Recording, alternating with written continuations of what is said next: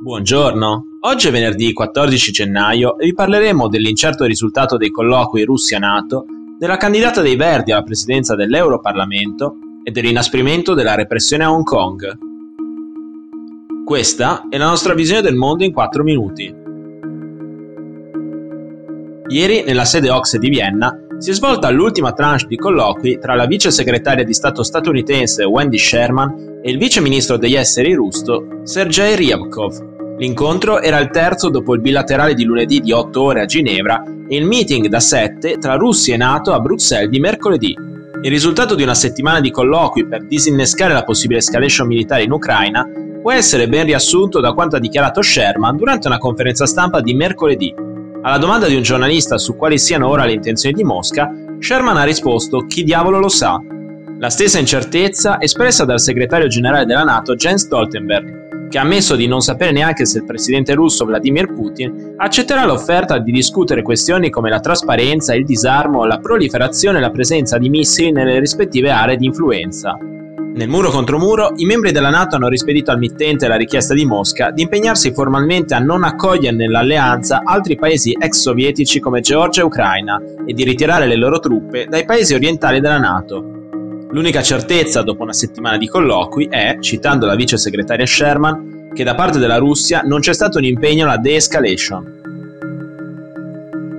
Martedì 18 gennaio il Parlamento voterà il suo prossimo presidente, dopo la recente scomparsa dell'italiano David Sassoli. Sassoli non si sarebbe comunque ricandidato per non spaccare l'alleanza tra Partito Socialista e Partito Popolare Europeo, che lo ha sostenuto nella elezione del 2019. Per questo sembrava quasi scontata la vittoria alle elezioni di metà mandato della europarlamentare maltese Roberta Mezzola, candidata dal Partito Popolare, che sta già presiedendo il Parlamento in questi giorni. A scompaginare le carte è stato l'annuncio nelle ultime ore che il gruppo dei Verdi ha intenzione di candidare l'europarlamentare svedese Alice Bakunke. Nata a Malmo nel 1971 da padre del Gambia e madre svedese, Bakunke è già stata direttrice generale dell'Agenzia svedese per la gioventù e ministra per la cultura tra il 2014 e il 2019, quando è stata eletta deputata dell'Europarlamento. Ieri in una nota la politica ha detto di aver deciso di candidarmi sapendo che l'eredità di David Sassoli di sostegno alla democrazia parlamentare filo europea deve essere rispettata e deve durare. Presentarsi come l'erede diretta di Sassoli potrebbe convincere diversi parlamentari socialisti e liberali a scegliere al posto della maltese Mezzola, considerata troppo conservatrice, in particolare sul tema dell'aborto. La candidatura di Bakunke potrebbe mettere in minoranza Mezzola, Sommando i 72 voti dei Verdi, i 145 dei socialisti e i 100 dei liberali di Renew Europe, si arriva a somma 317, molto vicino alla soglia della maggioranza semplice necessaria per la vittoria alla quarta e ultima tornata di votazioni.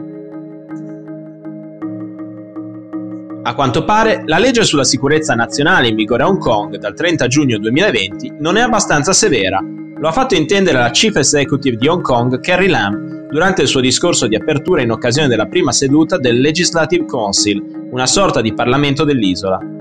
Parlamento che con le elezioni del dicembre 2021 è un feudo esclusivo dei deputati cosiddetti patrioti fedeli al governo di Pechino, grazie a una legge che ha impedito a quelli delle opposizioni pro-democrazia di correre alle elezioni. Grazie al sostegno del Parlamento, l'AMA ha intenzione di aggiungere nuovi reati a quelli previsti dalla legge sulla sicurezza nazionale. La nuova legge dovrebbe conformarsi all'articolo 23 della Basic Law, che delega al governo locale l'approvazione della norma sulla sicurezza nazionale per intervenire sui reati di tradimento, secessione, sedizione, sovversione contro il governo centrale, furto di segreti di Stato, messa al bando di formazioni politiche legate a enti stranieri.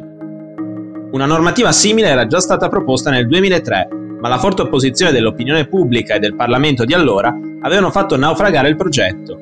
Meno di vent'anni dopo, i politici fedeli ai diktat di Pechino non hanno più impedimenti per farla approvare.